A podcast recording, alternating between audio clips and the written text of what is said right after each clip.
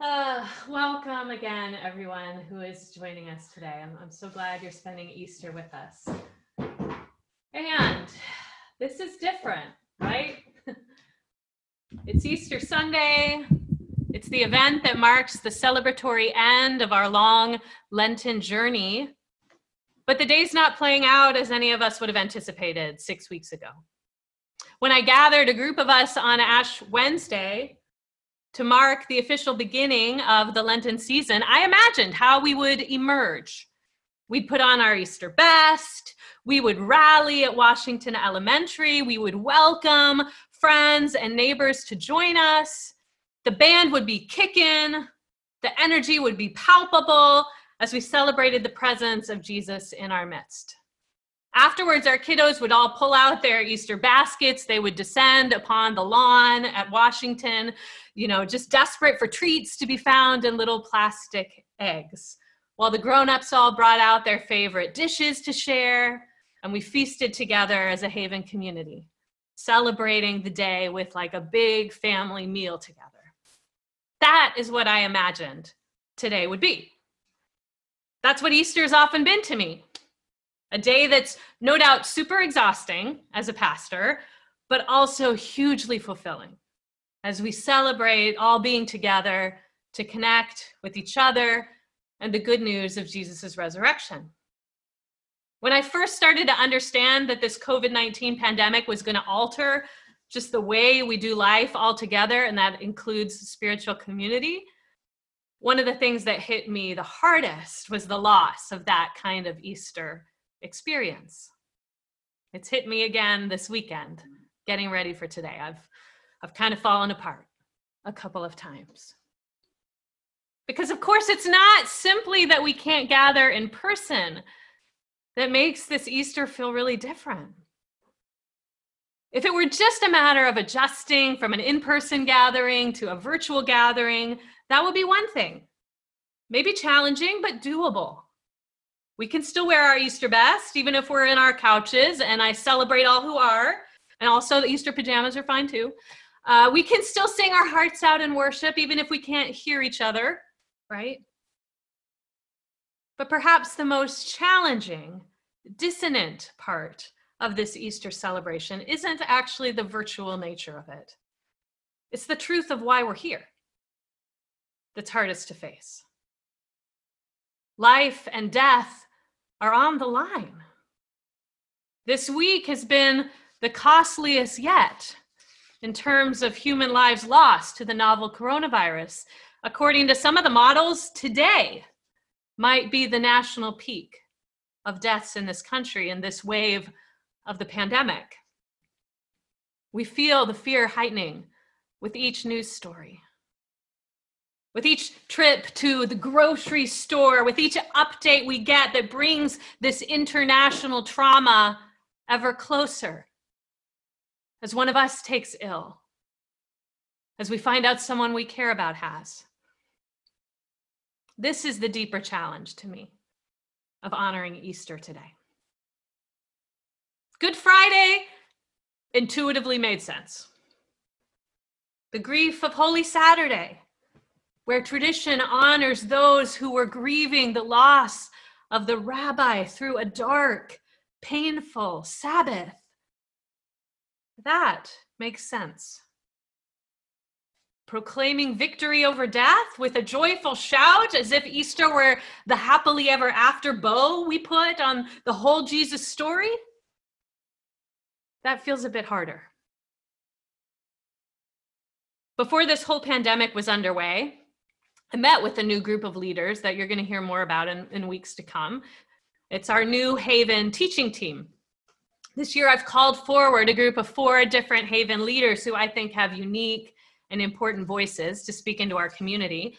And the four of them will be working with me uh, to discern together the conversations that we want to be having as a community on Sundays and, and to share some of the teaching duties. So, as we met a few weeks ago, um, one of the themes that had emerged as the conversation we felt led to consider beginning this Sunday was the concept of hope, the theme of hope. We decided as a group that after the Girard series, we would take the community into a conversation around hope and we had no idea what was coming or how resonant that conversation might be. So, what does hope actually look like in this moment?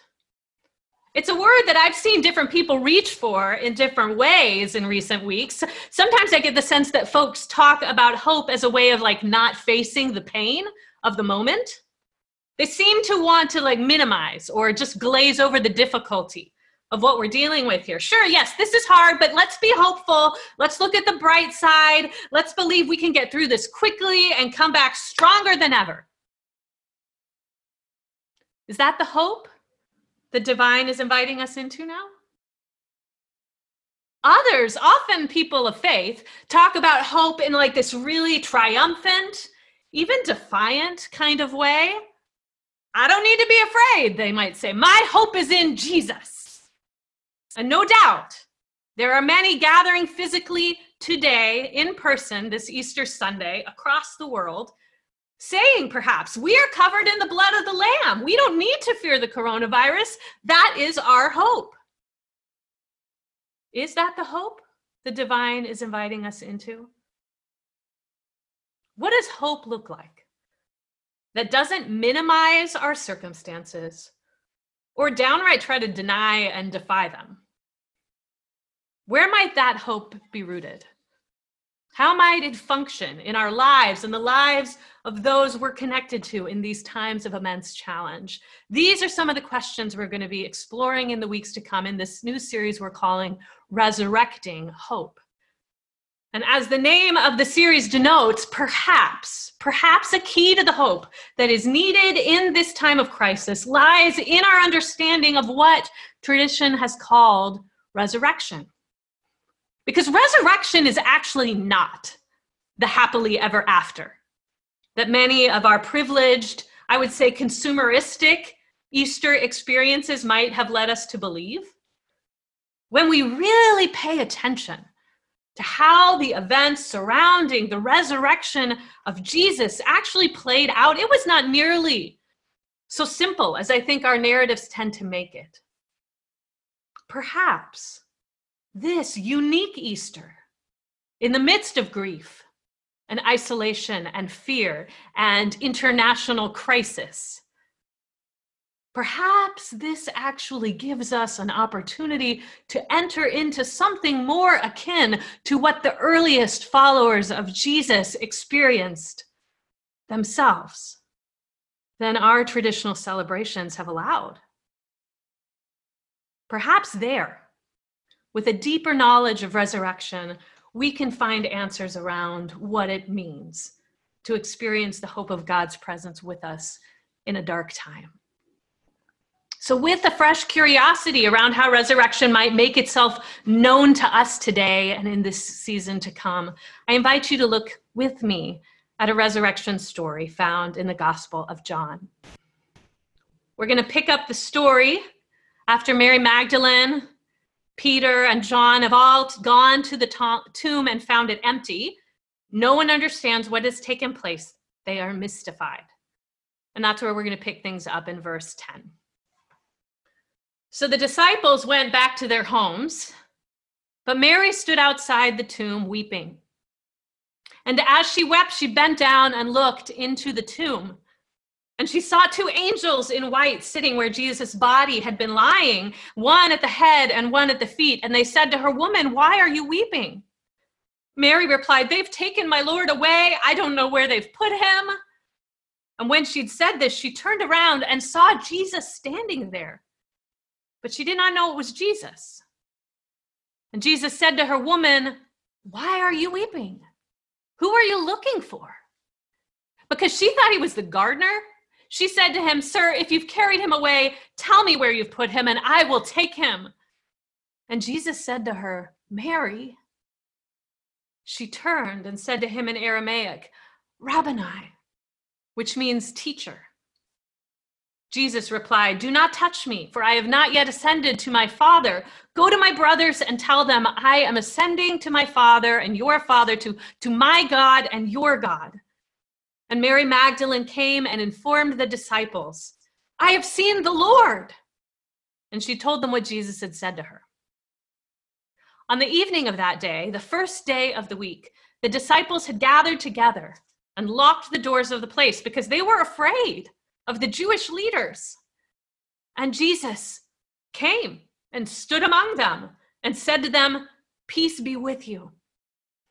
When he had said this, he showed them his hands and his side. And then the disciples rejoiced when they saw the Lord. So Jesus said to them again, Peace be with you. Just as the Father has sent me, I also send you. And after he said this, he breathed on them and said, Receive the Holy Spirit. So here we have John's account of Jesus' return, his resurrection. It's a story that perhaps we've heard many times before, but I want to invite you to consider afresh as we ponder together how these events that John describes might resonate in a different way for us this year in the midst of everything we're experiencing. So I'm just going to share a few things I notice about what resurrection is, how it functions, what it seems to do. And together we'll consider if those that might illuminate the hope that we long to see resurrected among us right now. So, the first thing I want to consider from this story is that resurrection surprises. Resurrection surprises. Easter Sunday doesn't play out in the way that any of Jesus' followers anticipated. His closest friends, they were already in total shock and disorientation from the week they had just gone through. Okay, a week ago, they thought they were coming into their own as their rabbi, their hero, their friend, triumphantly rode into Jerusalem. This is Victory Day. But by Friday, things had turned dramatically as they saw this same hero carted off by his rivals. Mary and the other women stayed there till the bitter end, watching his brutalized body hang while he breathed his last.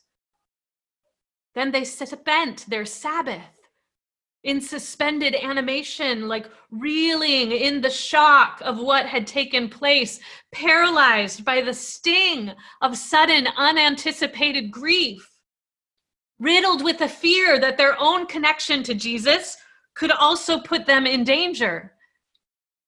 This is the state Mary's in when she encounters an empty tomb. Here is now another unexpected turn of events. Just as she's beginning to wrap her mind around the death she could hardly have conceived of a week ago. Just as she's beginning to come to terms with finding some closure, comes to wrap the body so she can accept what has happened. He is gone. Now, here is another trauma his body. The last thing she had to hold on to and say goodbye, it's disappeared. Mary is so distressed, so out of sorts, she doesn't even react as if anything weird is happening at all when two angels show up in front of her, right? And when she finds herself face to face with the risen Jesus himself, it is so different than her expectations, so outside of her paradigm, she can't even recognize him. It isn't until he says her name, Mary, that she registers what's happening. It isn't until that moment she understands something truly beautiful is transpiring. So, no, this isn't the Easter any of us anticipated six weeks ago. We have been through one disorienting moment after another.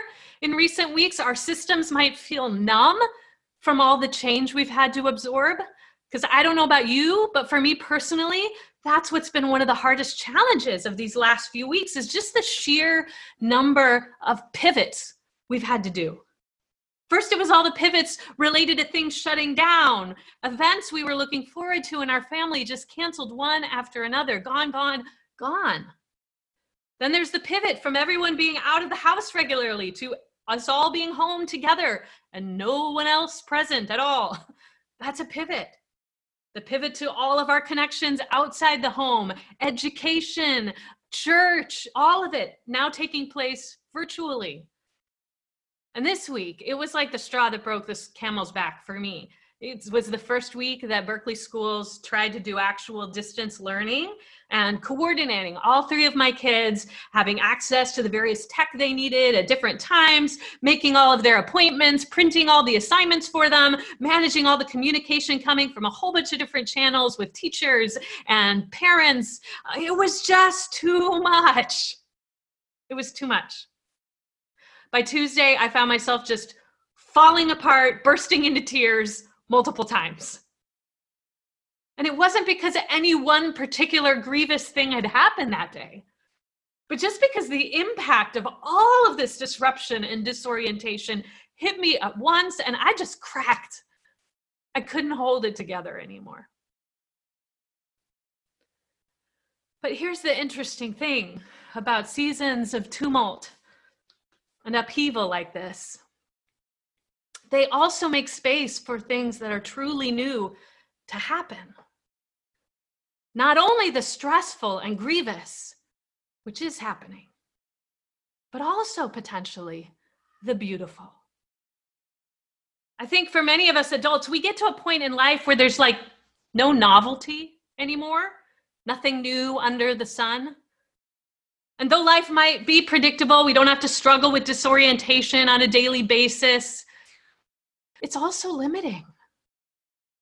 Change becomes very difficult when we lose our imagination for what is even possible. With all the grief and stress and disruption over the past month, few weeks, there's also been beautiful moments of novelty, moments of revelation. Around the globe, I'll just name one the biosphere's been responding to our economic shutdown, right? Skies have cleared, mountains have become visible, wildlife has returned to places it had been forced out. For decades, many have shut down conversations about climate change because they had no imagination for another way of us functioning. Now, at the mercy of a virus, our collective imagination is being stirred as we see measurable impacts quickly from just simply hitting pause for a month. Will this revelation actually empower change when all of this is over?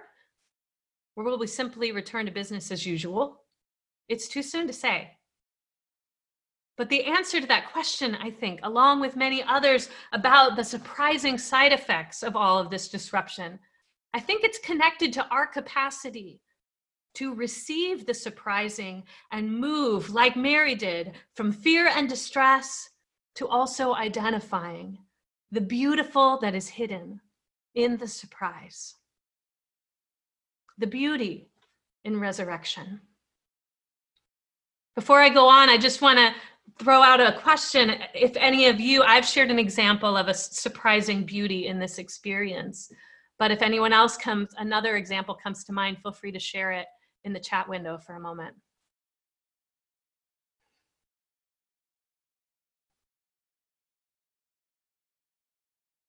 Any thoughts of something surprising and beautiful that you've seen go down over the last few weeks?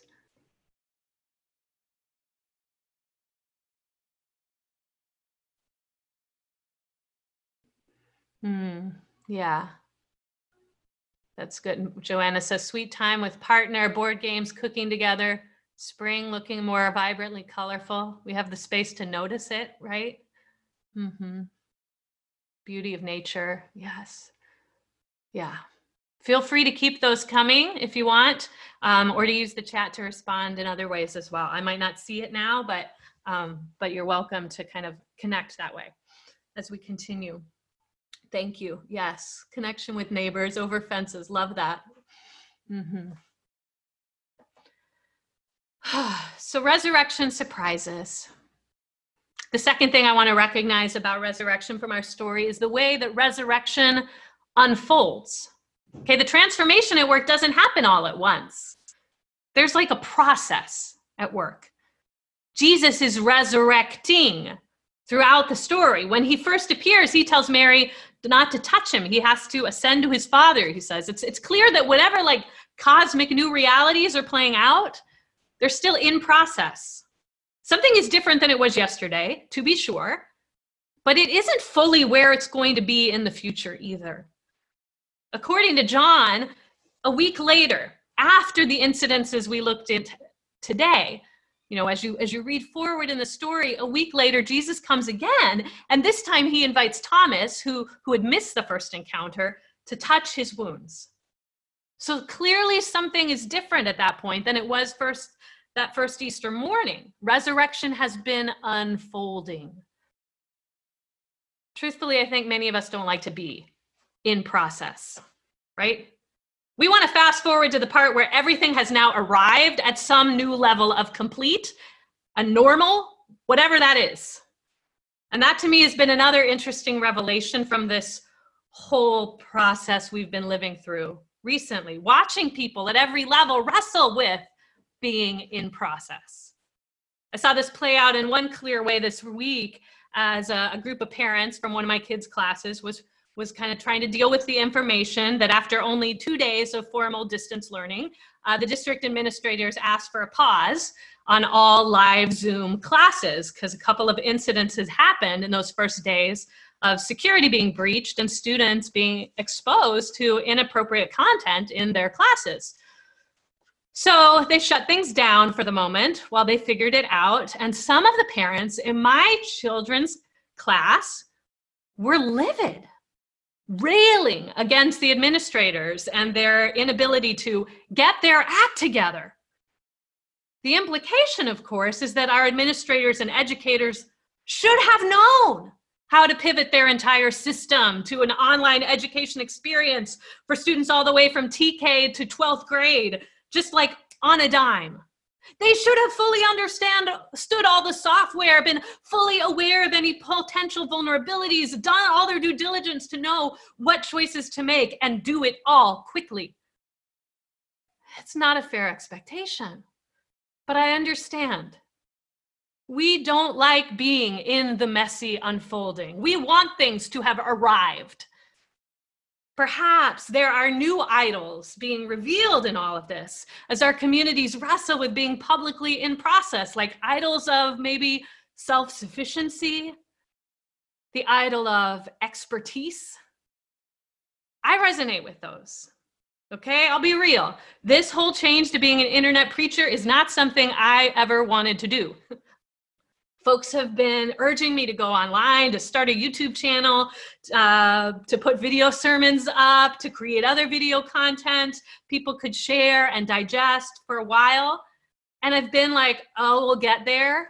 But I've been reluctant to like fully make it happen. It's a new school, skill set to cultivate. And I, I personally like to have time to prepare, to rehearse, away from the public eye before I present a skill set in front of others, let alone the world via YouTube. Hello. Um, some of you are familiar with the personality indicator, the Enneagram.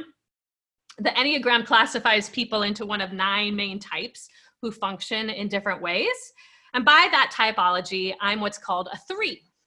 The descriptor for this type is usually the performer or the achiever. And threes tend to have a high standard of excellence for like what they put forward into the world. And much of this is reliant on their kind of capacity to read others and um, discern what others need from them at any given time. Uh, and so, in my ideal world, I wouldn't have started sharing videos online until I'd had the opportunity to practice, to troubleshoot, to watch myself, and then to like do it all with a focus group and get lots of feedback. Okay. And I was planning on kind of doing all of that like on the side this year, slowly, as, as something I was cultivating, you know, aside from my real work, which is creating content for a group of people in a room together. Uh, and so here we are, not in the ideal world. No, all of a sudden, this side work, this project I was going to cultivate whenever I had space, has become my real work, right? To do the core things I feel called to in the world, to cultivate community, to nurture folks in their spiritual journeys, I need to let go of my own idol of expertise. I need to embrace being in process, being imperfect, being imperfect in public, without everything figured out. But also perhaps believing that maybe there's something sacred sometimes to like showing our work, to letting the process be seen as it is. Maybe there's something sacred in that. To recognize that perhaps the most beautiful and important acts of grace are not ones that happen all in an instant or at that particular moment where everything is now presentable.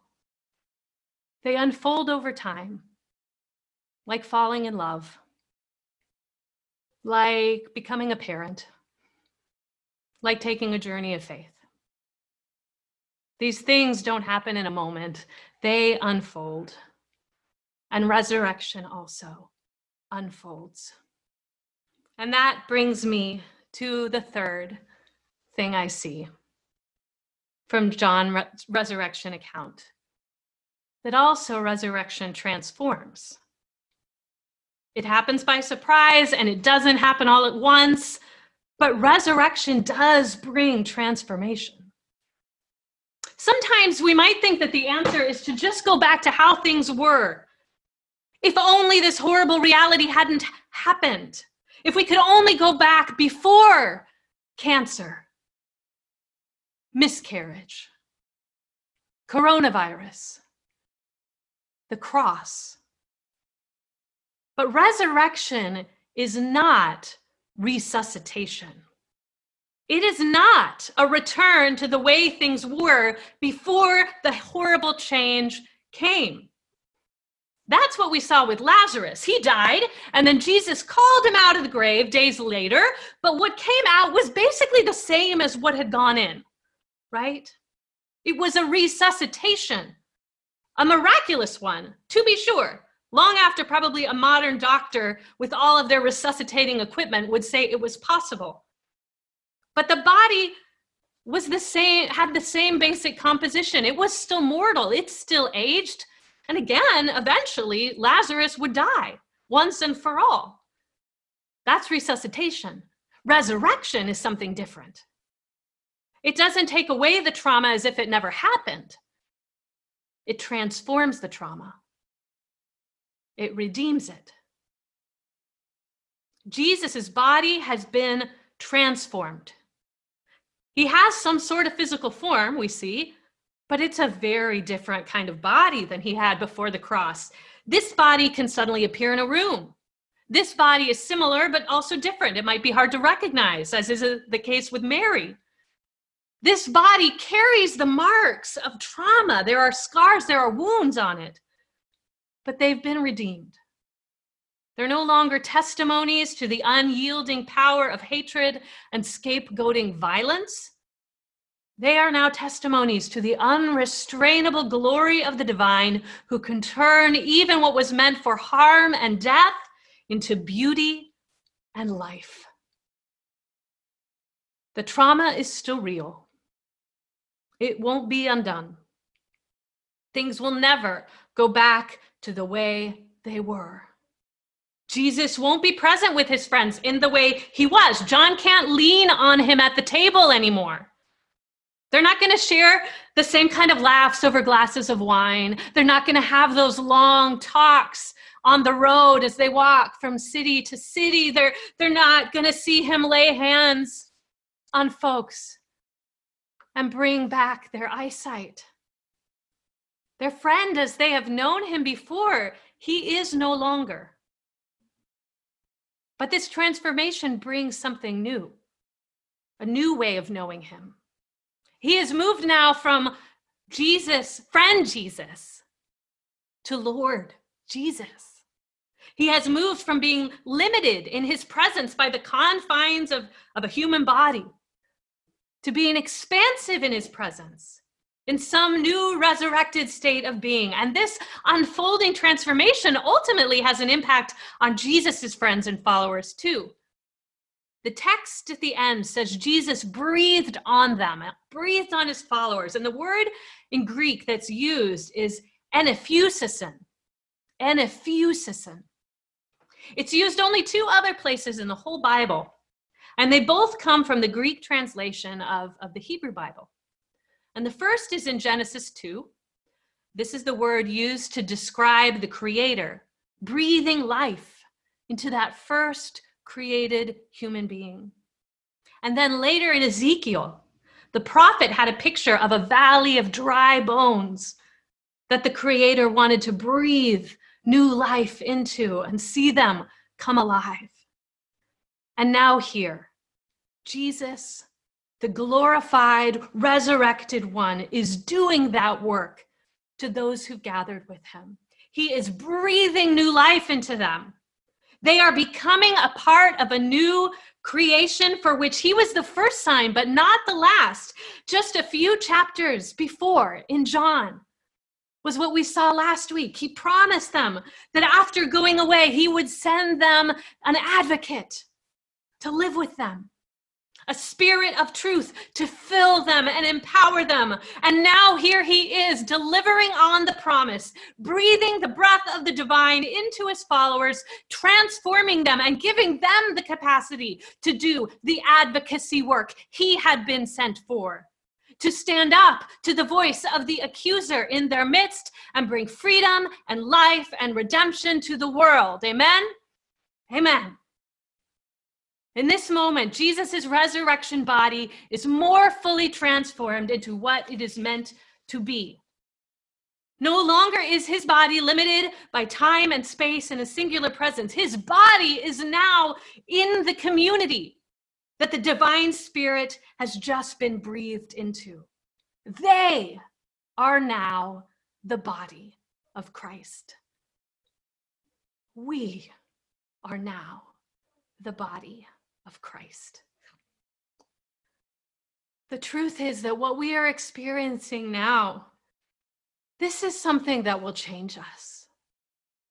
As much as part of me wants to just go back to how it all was, I don't believe that's the journey we're on. I don't think this is about resuscitation. I think this is a journey of resurrection. And that makes means making space for the transformation the divine wants to bring. I'm going to end with a story. Many of you know my good friend Abby. She's been through quite a journey over the last year and a half. It was Christmas Eve night 2018 when I first got the text confirming our worst fear. I just got the results of the biopsy she said in the text. It's leukemia. They want me to come in and start treatment right away. Coming in for treatment right away wasn't exactly convenient.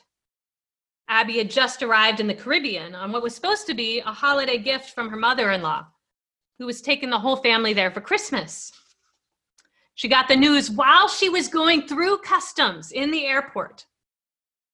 Two days later, Abby would be back at the airport, preparing to board a flight on her own, while the rest of her family, including her husband and three young kids, stayed in the Caribbean to finish their vacation.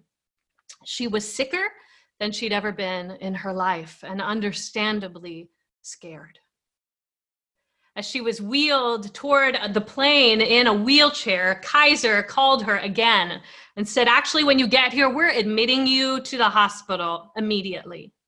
We're not messing around with outpatient. We're bringing you in. That's how dire things were. There in her wheelchair, preparing to board the plane, Abby began to fall apart. And a flight attendant came to her and asked what was wrong. I'm sick, was all she could muster. At that moment, the flight attendant looked at her and said, I'm not only a flight attendant, I'm a pastor too. And my daughter just rang the bell on her final chemotherapy treatment for breast cancer. So after I help get everyone on board, I'm going to come back and I'm going to pray for you. The woman was true to her word. Not long after Abby took her seat, the pastor slash flight attendant was at her side, laying her hands on her and praying.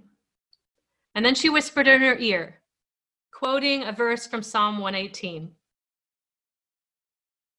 God says, You will not die, but live and declare the works of the Lord. It was as if an angel had walked onto the plane right when Abby needed it. And perhaps one had. Those words carried Abby through her whole long, lonely flight home, where she could feel her vision blurring and her body shutting down. The words carried her as she was admitted to the hospital to begin treatment while her family was on a beach thousands of miles away. They carried her through many, many long months of chemo, through multiple hospitalizations. And when she thought the healing journey was over and remission secured, they carried her when the doctor said leukemia was still present. And now her last hope was a stem cell transplant. The transplant was not a trivial thing. It would require a donor match, which for a mixed race woman in particular can be difficult to secure. It would mean moving for three months from Berkeley to the South Bay, once again leaving her husband and kids so she could be close to Stanford, where treatment would take place. It would mean a total stripping down of her immune system, with the hope that it could be rebuilt altogether with the stem cells of her brother. It would mean being remade from the inside. There were no guarantees. It was certain to be a journey that would take Abby to the end of herself. And it did. But throughout the long journey, again and again, the divine showed up in surprising ways to remind Abby that healing and transformation were unfolding in her. I got to be a part of some of those moments, worshiping and praying in her hospital room, processing the journey on our walks through the neighborhood. On the night before she left for Stanford, I was privileged to help gather women around her from many sectors of her life to witness her descent and call forth her healing. To speak again to her those words of hope that she would live and declare the works of the Lord.